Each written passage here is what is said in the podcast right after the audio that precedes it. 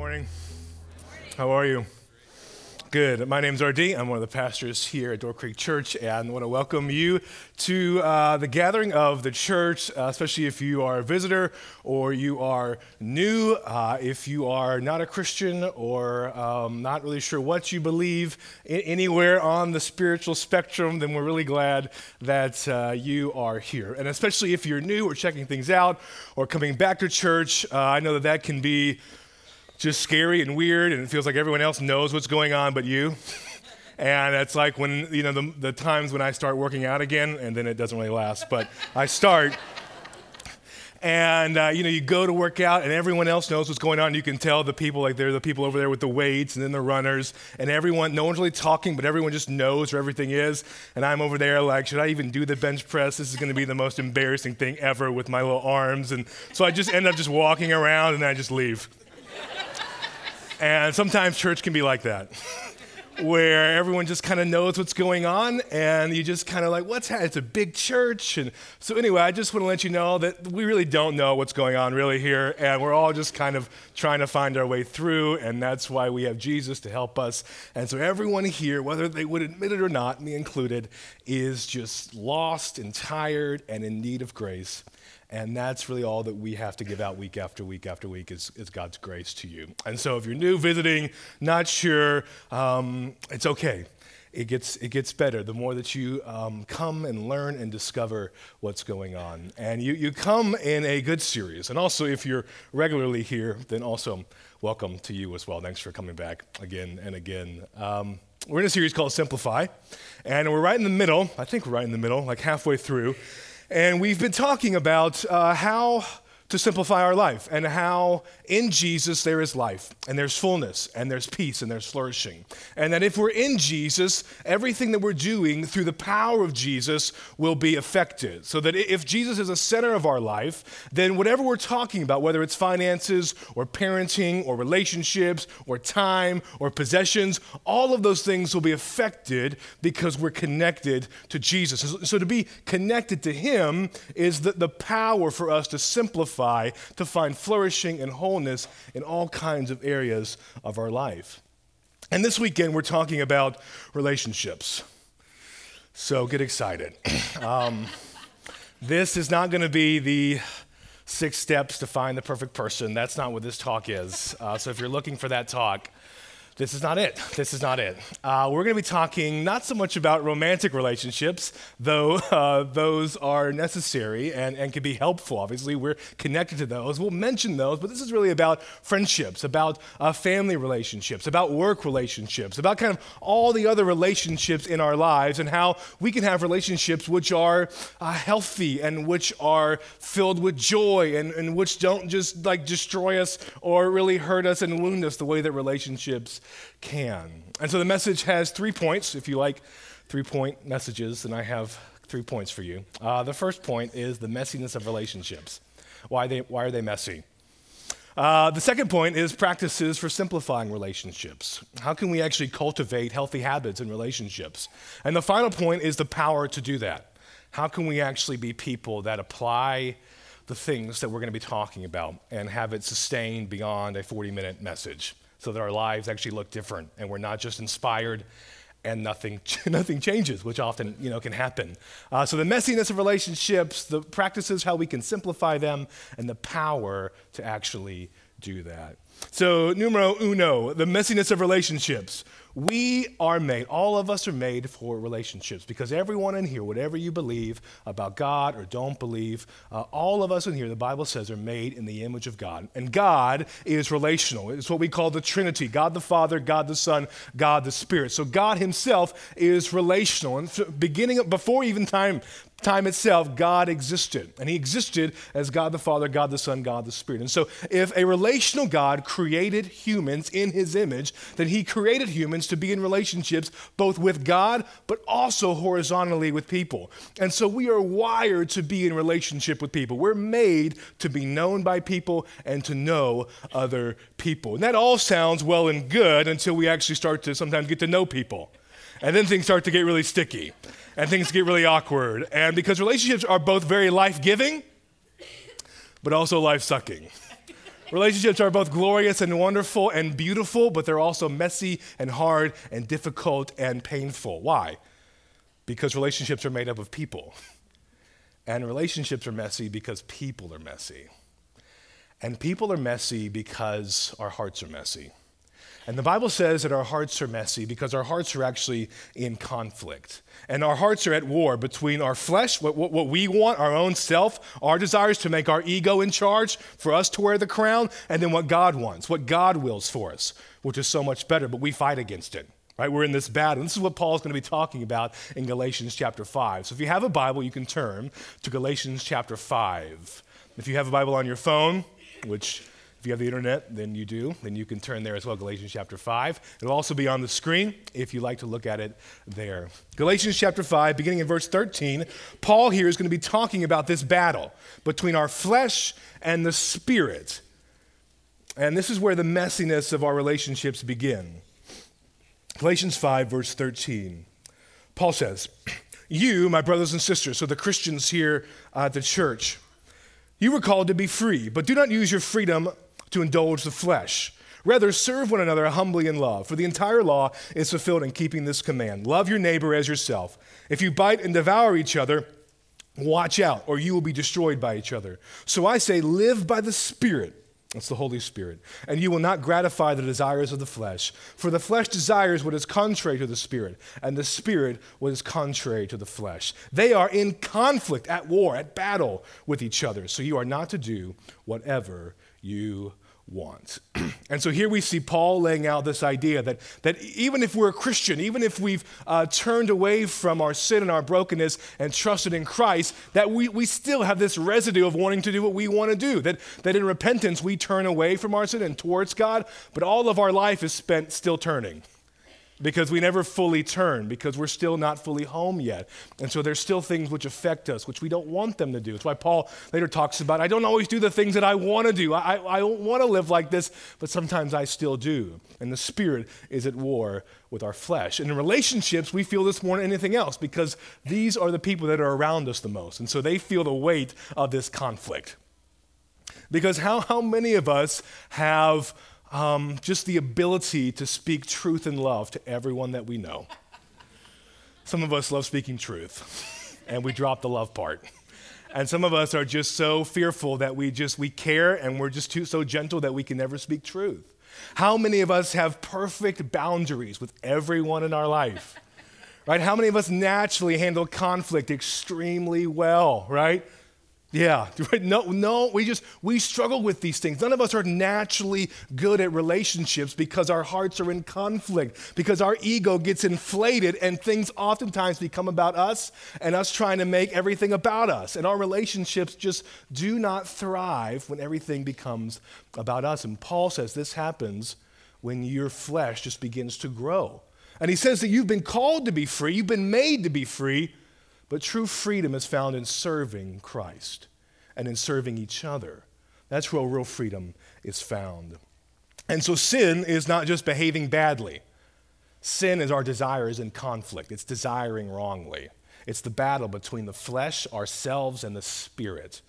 And this is a battle in all of our life. So relational struggles, just words that we could think of, the hard parts of relationships, difficulties, there's conflict, there's mistrust, there's betrayal, there's lying, there's defensiveness. So we have, everyone in this room has people in their lives that they may be struggling with, either right now or in the past or will happen in the future. So there may be tension right now between you and a parent, and that can just be really difficult because they're in your family. And so family drama, family tension is some of the hardest because you don't necessarily get to pick your family, and that can make it really hard. How do we engage? How do we do? We can't really just kind of leave them because we're in the family, but there are these massive issues that you may be having with a parent, or you may be having with a child who's gone prodigal, and you just don't, what do I even do? I'm not even sure where to go with this. And so there's just this tension that's now growing in that relationship. There could be tension between siblings, between right how we should take care of mom and dad, or how you should live your life. And so then there's tension there, and that gets awkward. Right? There's tension in relationships. So there are people who may say, I was in close relationships when I was in college, in my young adult days, but then I got betrayed by someone early on, and I'm just not stepping foot into just that friendship level ever again. It's just better not to really be known, and then I don't really have have to get hurt at all, right? I am a rock. I am an island. And it's better not to be near anyone else. Simon and Garfunkel there for you. So keeping things light. Right, but if you actually listen to the lyrics of that song, what are they talking about? They're talking about I've been hurt by the world and I just want to retreat. Right, I just want to retreat. And oftentimes many of us feel like that because many people in our lives have hurt us, and so it's just not worth it. It's too messy. It's too hard. And so some of us don't have any of those relationships, and so many of us are just spread so thin. We have thousands of friends, not really, but you know what I mean. Like there's just so many people that we say yes to, or that we feel like we have to be in relationship with, and so all of our relationships are just shallow and they're skin deep, and we want to talk about more things, but we're just too busy to do it. Right? There's no time to get into these conversations or to people to know us because we're so busy with our lives, with doing all of these things. And all of these relational struggles or issues, whatever is the situation, I just want to be careful here because I know that all of us, when we talk about relationships and the hard parts, we can be thinking of people, and it can be difficult and hard. And what I don't want to do is just say, here are the 2 steps, and you will be fixed, because that's not true, and that's not actually helpful. It'll just make things worse. But I do think that there is something we can do. Instead of just resign ourselves to say, it's messy, it's just going to be hard because we're in conflict, so just figure it out. Let's pray, right? That wouldn't be helpful either. And so what might the Lord have for us to simplify our relationships? And when I say simplify relationships, what I don't mean is just necessarily eliminate relationships from your life. Like when I think of the word simplify, I just sometimes naturally think eliminate. Anyone else just think like cut, just get rid of it? And that's not necessarily what we mean in this series, because you could say this is the best sermon ever because he is telling me I can just get rid of 7 people in my life, right? All right, do not kill anyone in your life. This is not what the pastor is saying, right? Because the problem is when you just say, and listen, there may be people that you do need to just cut out of your life. If you're in a toxic relationship, if you're in an emotionally or physically abusive relationship, then that is not something you tolerate or deal with or just work through, right? So that just stands to its side and say, that is not what I'm talking about here. That's a whole other message. I'm talking about the relationships that you're in, but they're just difficult. And the easiest thing to do is just to chuck it. But you can't do that with everyone, because the problem is if I just say, hey, just cut these people out of your life, then you're actually never learning how to have healthy relationships. You're just kind of getting rid of people and then getting new people, but nothing's ever changed. It's like the guy that dates, multiple different girls and just thinks she's always the problem. And it's like, dude, you've dated like 7 different people and you think it's them, right? You think, is that what you're telling yourself? And it's like, I just got to find the right one. It's like, oh, no, it's not just them, right? It's also you. It's also you. And so these practices for simplifying relationships are not about just eliminating. It's not about just how relationships can go from being messy to being perfect, because that's a false dichotomy. It's about how relationships are going to remain messy, but how we can press into the mess, how we can live into the mess and see even redemption come out of it, or beauty come out of it, or how we can be faithful in our relationships even when they're hard. How we can have flourishing and health in our relationships, even when they're messy and difficult. And the practices that I just want to pick out for us, I think, help us get down that road. Not perfectly, but help us more than hurt us in all kinds of relationships in our life. And that's the second point, practices for simplifying relationships. And I just picked out three things. They don't cover everything because we don't have time for all of that. We've got 40 minutes, and there's so many things we could do. But I just picked out 3 that I thought would be the most helpful. They obviously come from the Scripture. But before I do that, so I know I'm getting ahead of myself. 2 things before we get into the practices. Like I said, the first thing is this: people are not simple; they're complex. Some of you may say they're complicated. People are not simple, they're complex. And that's the problem with so much relational advice, is it assumes that people are simple. And if you do X, then Y will happen. That people are like vending machines. And if you press the right button, then they will just do whatever you want them to do, right? And it sounds easy, it sounds simple. It's why a lot of books sell like that, but it's actually not helpful in real life.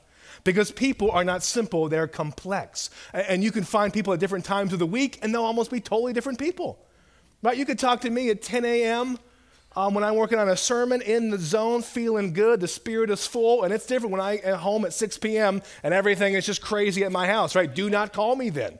I am not going to talk well to you, right? Same RD, two different people, okay? I am complex. But my wife would say, I don't know how complex you are, but I am. I am somewhat complex. And so you can't just say, if you just listen, then it's a guarantee this person will do X, Y, or Z. It's too simple. Now, on the whole, is listening going to be helpful?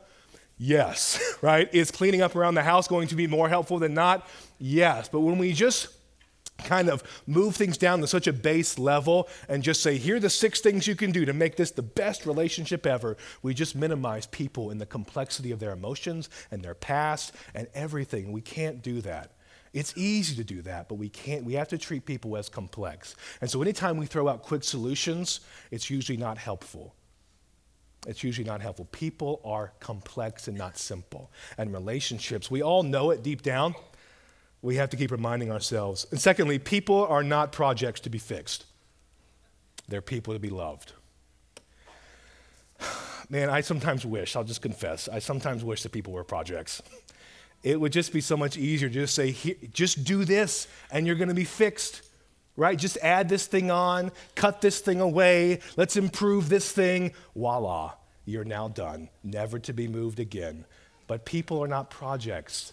They're people to be loved. And if we are in the fix-it business, then we're really not being the people of Jesus, because Jesus is all about just being present with people and letting him take care of the fixing, instead of us being the people that have to fix it. Because here's what happens when we feel like, oh, look what I did to help this person. Really, it was the Lord. But secondly, what if they then dip down again? Well, then you feel crushed because all of your work, all of your effort to fix them, it just felt like it failed. Well, it didn't fail, but you thought it did because it was actually all about you feeling good about yourself, and someone else then, right, they're getting into a better place, but it was all really about you. Now, we can't be like that. We have to look at people and say, what if I just loved you? What if I was just present in your life? I want you to get better. We want people to be healed, but that cannot be the goal, because when someone then gets fixed or changed, then maybe sometimes we're done with them and we can move on to the next person. But relationships are for the long game, right? They're for all time. And if we reduce people to projects, we won't love them as Christ is calling us to love them. We'll just try and fix them, and it won't be good.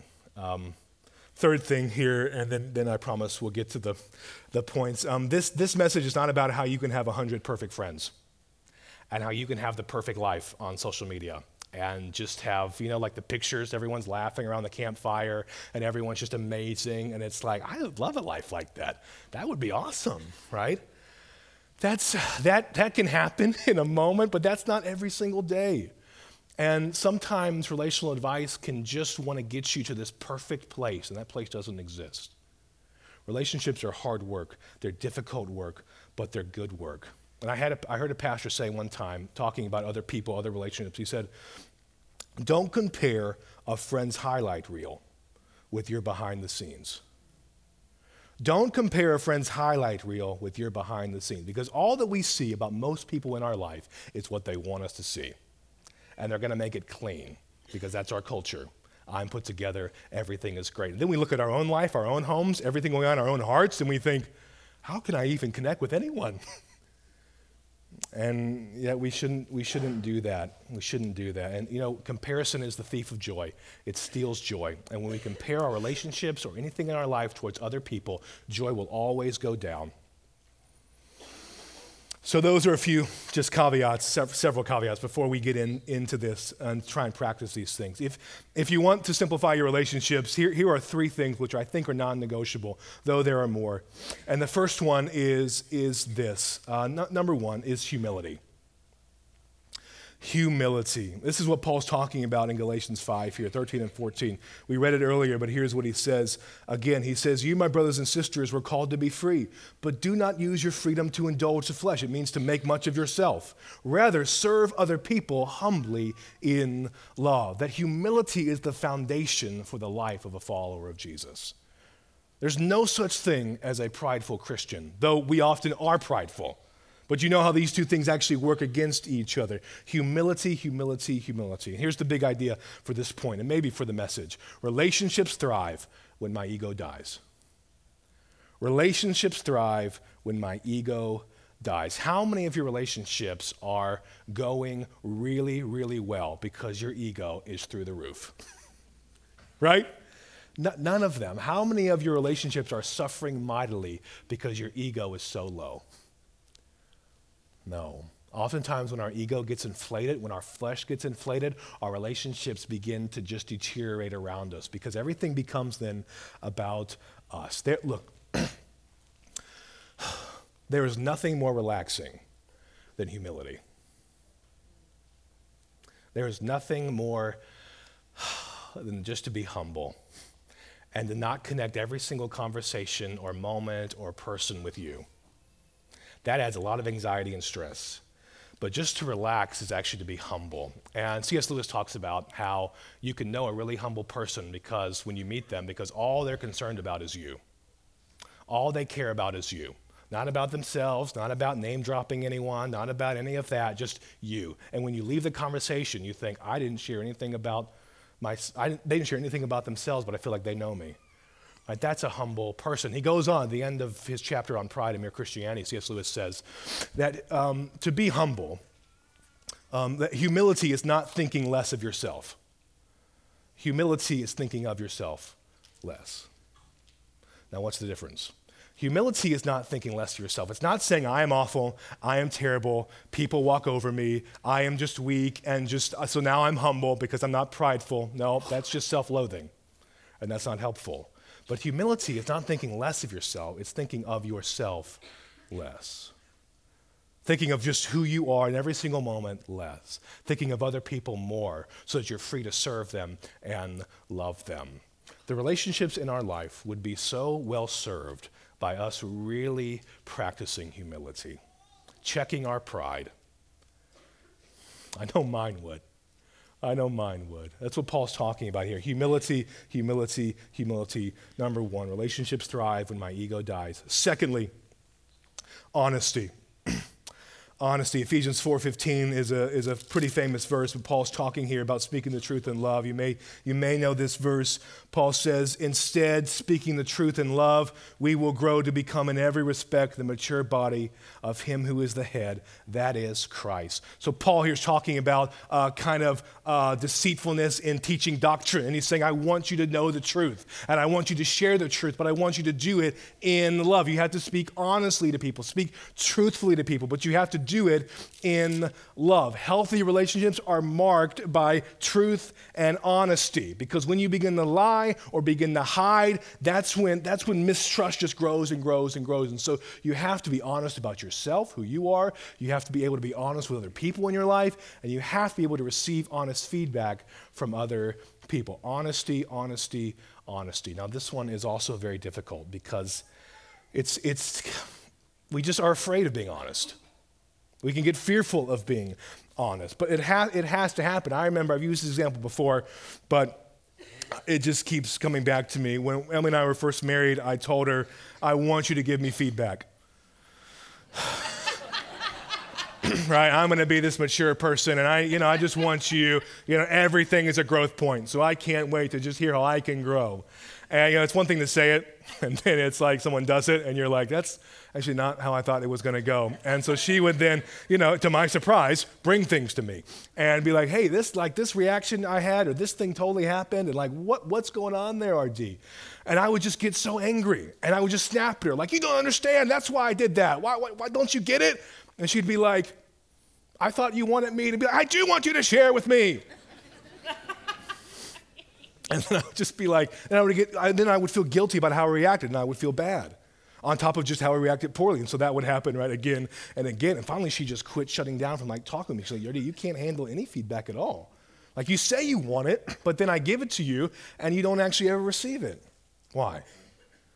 Because my self-worth was built on being a good husband. And if anything came into my life that said I maybe wasn't as good as I thought, I was just crushed. Because all my identity was built on me being good. And every time she would say something, I would realize I'm actually not as good as I thought. And then I feel guilty about how not good I am. I wasn't building my identity on Jesus. I was building it on being a good person. And when you build your identity on being a good person, you can't receive honest feedback, because the feedback you really need is going to be critical, as in not positive. And that makes it critical. But it's hard. And that's why the gospel frees us to be honest about our own hearts, because then we can be honest people and say, babe, I don't have it all together. So tell me, because part of me doesn't want to grow, but deep down I do. And now we've grown to that place where I still sometimes have that tense moment, but it releases much more quickly. And that's God's grace. That's all God's grace is growth in my life. It's not me trying hard, it's his grace. People that have healthy relationships can hear honesty, can hear truth, and they can also gently give truth out, because they're not self-righteous. And they know it's also in their own hearts and not just, you need to fix this. But I know that besides the grace of God, I'd be right there too. Healthy relationships, simplifying your relationships, are marked by honesty, real honesty. And that saves us from having to hide or pretend. Last one, like I said, this is not an exhaustive list. The last one, though, that's essential is forgiveness. Forgiveness. Ephesians 4:32, Paul unpacks this here. He says to the Ephesians, he says, be kind and compassionate to one another, forgiving each other, just as Christ and God forgave you. Forgiving each other, just as Christ and God forgave you. He doesn't say forgiving each other because they deserve it, or forgiving each other when they ask for it. He says, forgiving each other, what's the reason? Because God in Christ forgave you. Now, here's another one that sounds really wonderful for Christians to talk about. If you're a Christian here and you're thinking, forgiveness, yes, that is the mantra. And then it's all well and good until someone hurts you and you have to forgive them. And then it gets really hard, which is why we need the Holy Spirit helping us. Forgiveness, though, is essential, because the people you're in relationships with are all broken and messy, and so they're going to hurt you. And so we have to be willing to give out forgiveness freely, and also to just go to people and ask for forgiveness, to keep short accounts, because otherwise we'll just grow bitter and angry and just self-absorbed. I can use an example of myself, as usual. This happened 4 times this week. It's like the Lord knew I was teaching. I just need to teach less, because those weeks are just like examples in my life. And 4 times, I kid you not, 4 times this week, I had to ask for forgiveness for people. I thought after 2, I was like, Lord, I get it. Okay, thank you. This is, okay, thank you. And then 3, and then 4 came. And so the example is this, and it's a working example, so it's different than maybe some, but people that you work with, you see all the time. And sometimes you need a lot of forgiveness, because they can even be on different places spiritually. And we, as Christians, if you're a Christian, then we want to be practicing forgiveness. And so at work this week, we were in a meeting, and someone came and said to me about something that I did, or really something I hadn't done, and said, hey, RG, when this happened, you really kind of hurt this person. And this person wasn't in the meeting, but this other person was, and was like, hey, we had this meeting, and then things kind of just happened, and you didn't really do this thing that you said you were going to do, and it really hurt this other person. And they felt like you kind of just let them down and didn't have their back, and they were really hurt by that. And, there was that second, probably longer than that second in me where I was like, oh, really? Really? Wow, wonderful.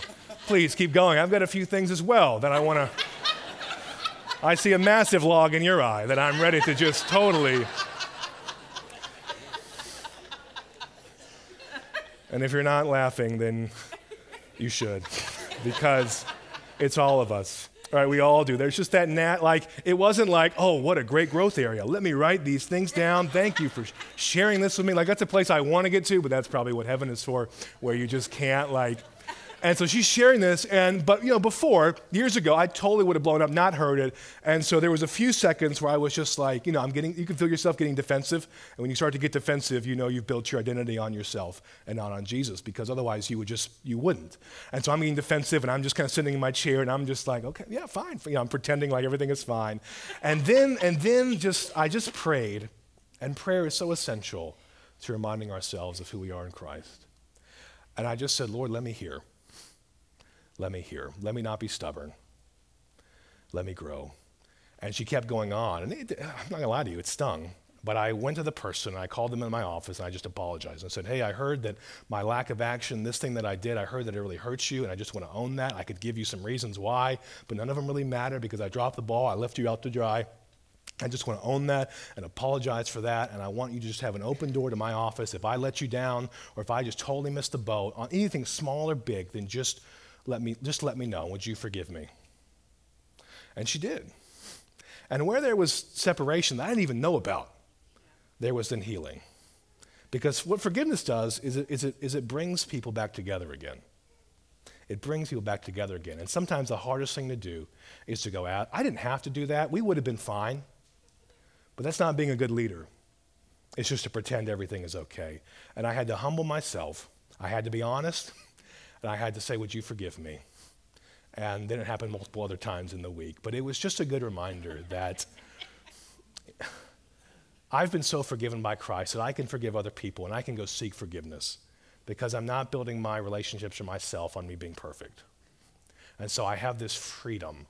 I just have freedom to just hear people because everything God is doing in my life is to make me more like his son. That's what he's doing. And healthy relationships have these things: humility, honesty, forgiveness. Now, you may be saying, these all sound well and good. Humility, honesty, forgiveness. I don't think anyone is here. It's probably like, what new concepts? These are humility, is that a new word? Like, how do you even, where is that even coming from? Like, no one in here is probably like, okay, humility, never thought of that. Honesty, that's a new one. Forgiveness, that would be good to start doing. But I'm not here just to be clever or new. I'm here sometimes to remind us that we don't always need new information. We need to practice what we already know. But we need a power to do it. It would be easy for me to just say, so go be humble, go be honest, go forgive people, see ya. But it wouldn't last past those doors because it'd be in your own power. And so the last point is talking about how can we do this? How can we people that are really humble, that are really honest, and that forgive like crazy? And that's the final point, the power to simplify relationships. And here it is. The power to simplify relationships comes only from the gospel.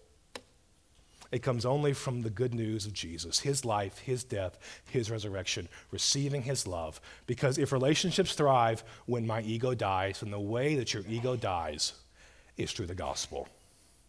It's through realizing that you could not do anything to make God love you. He just loved you. And so you don't have to puff yourself up anymore. You can be humble and confident at the same time.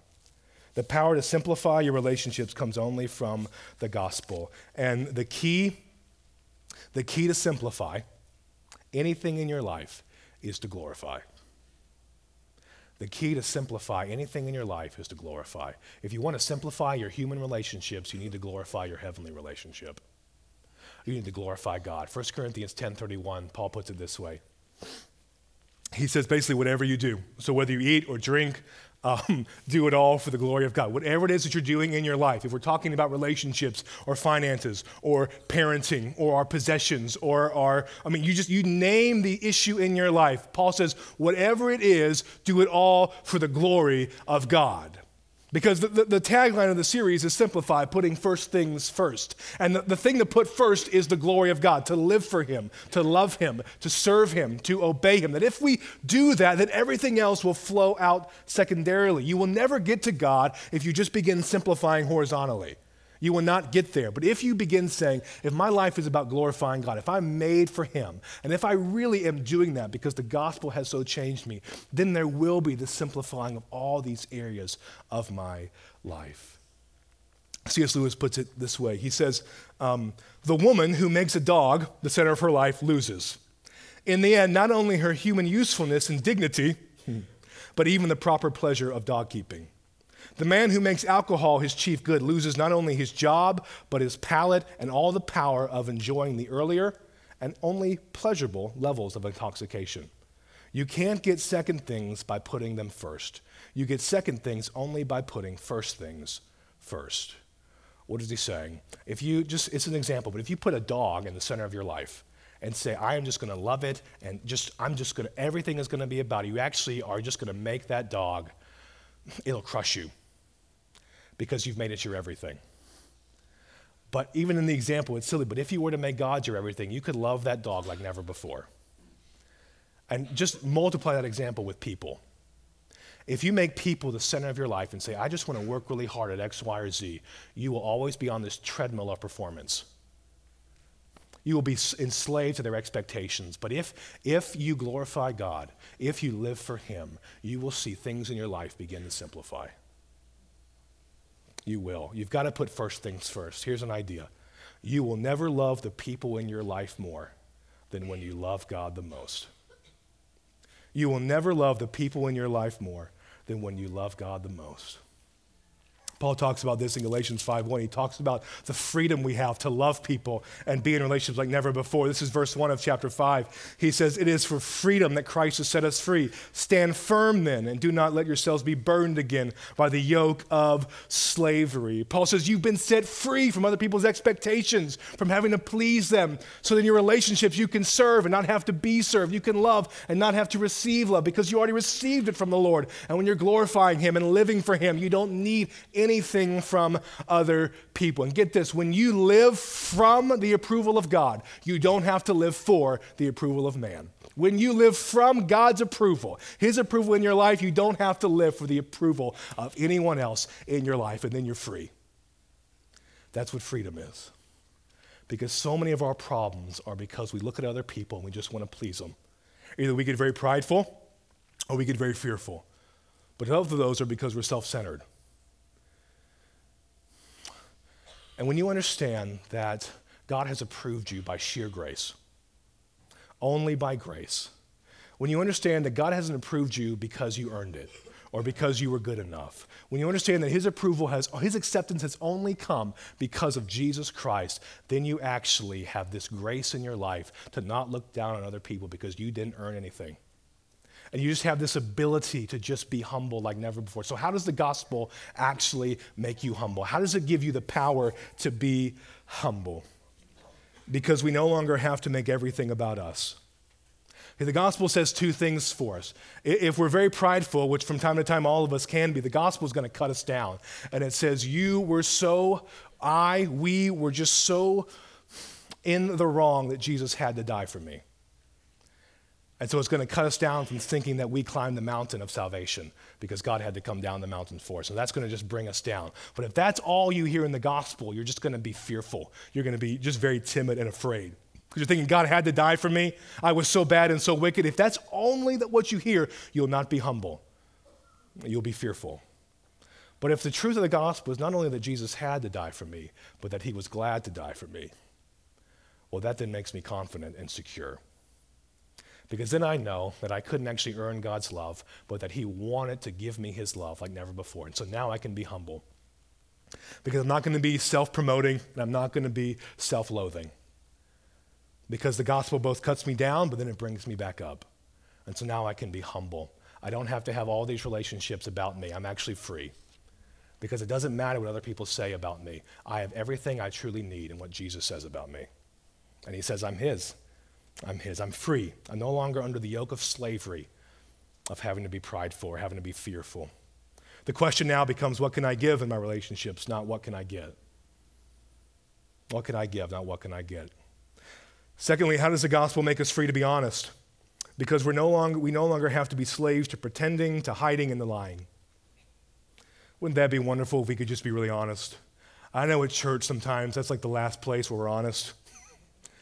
Let's be honest, where everyone just says, I'm going to confess this one little thing, but I've really, my whole life is a wreck. And I just want to say the whole point, if you're actually a part of a church, is that you're admitting I don't have my life together, and I need Jesus to put my life together. I need other people to help me, remind me in my life, and challenge me and encourage me, right? Because we just naturally, like Adam and Eve in the garden, we want to hide from God. We want to pretend. We want to lie, right? I don't want people always to bring things to me. I just want to pretend, well, this is why, or this is why that happened. And the gospel, it just brings us out of hiding and allows us to be honest. And honesty is the fuel for intimacy in relationships. It is the power for us to be intimate with people. When I can finally say, RD, sinner though I am, I can hear your criticism because I know my heart's much worse than even you think it is.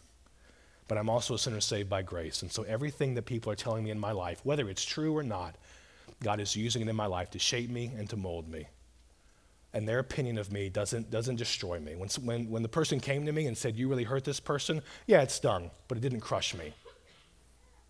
Because I knew God is using this to grow me, and I'm still his. And so I could be honest about that, and I can give honest feedback gently.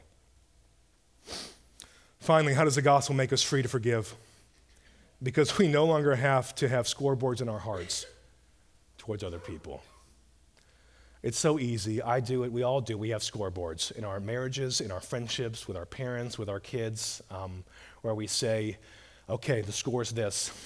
You've got many more runs on me, and so like it's you've got to do a lot of work to equalize this thing. There's a great quote that says, to forgive a person is to set them free and to find out that that person was actually me. Right, forgiveness unlocks this great freedom in your life. It doesn't mean that we just forget everything. It doesn't mean that we let people walk all over us and tolerate all kinds of behavior. That's not what it means to forgive. It doesn't mean you just say, fine, just keep running over me. No problem at all. That's not what it means. But it does mean is that we will grow bitter and angry if we look at our relationships and just say, how can I punish you? How can I get you back? How can I make things even? Because that's not what Jesus did.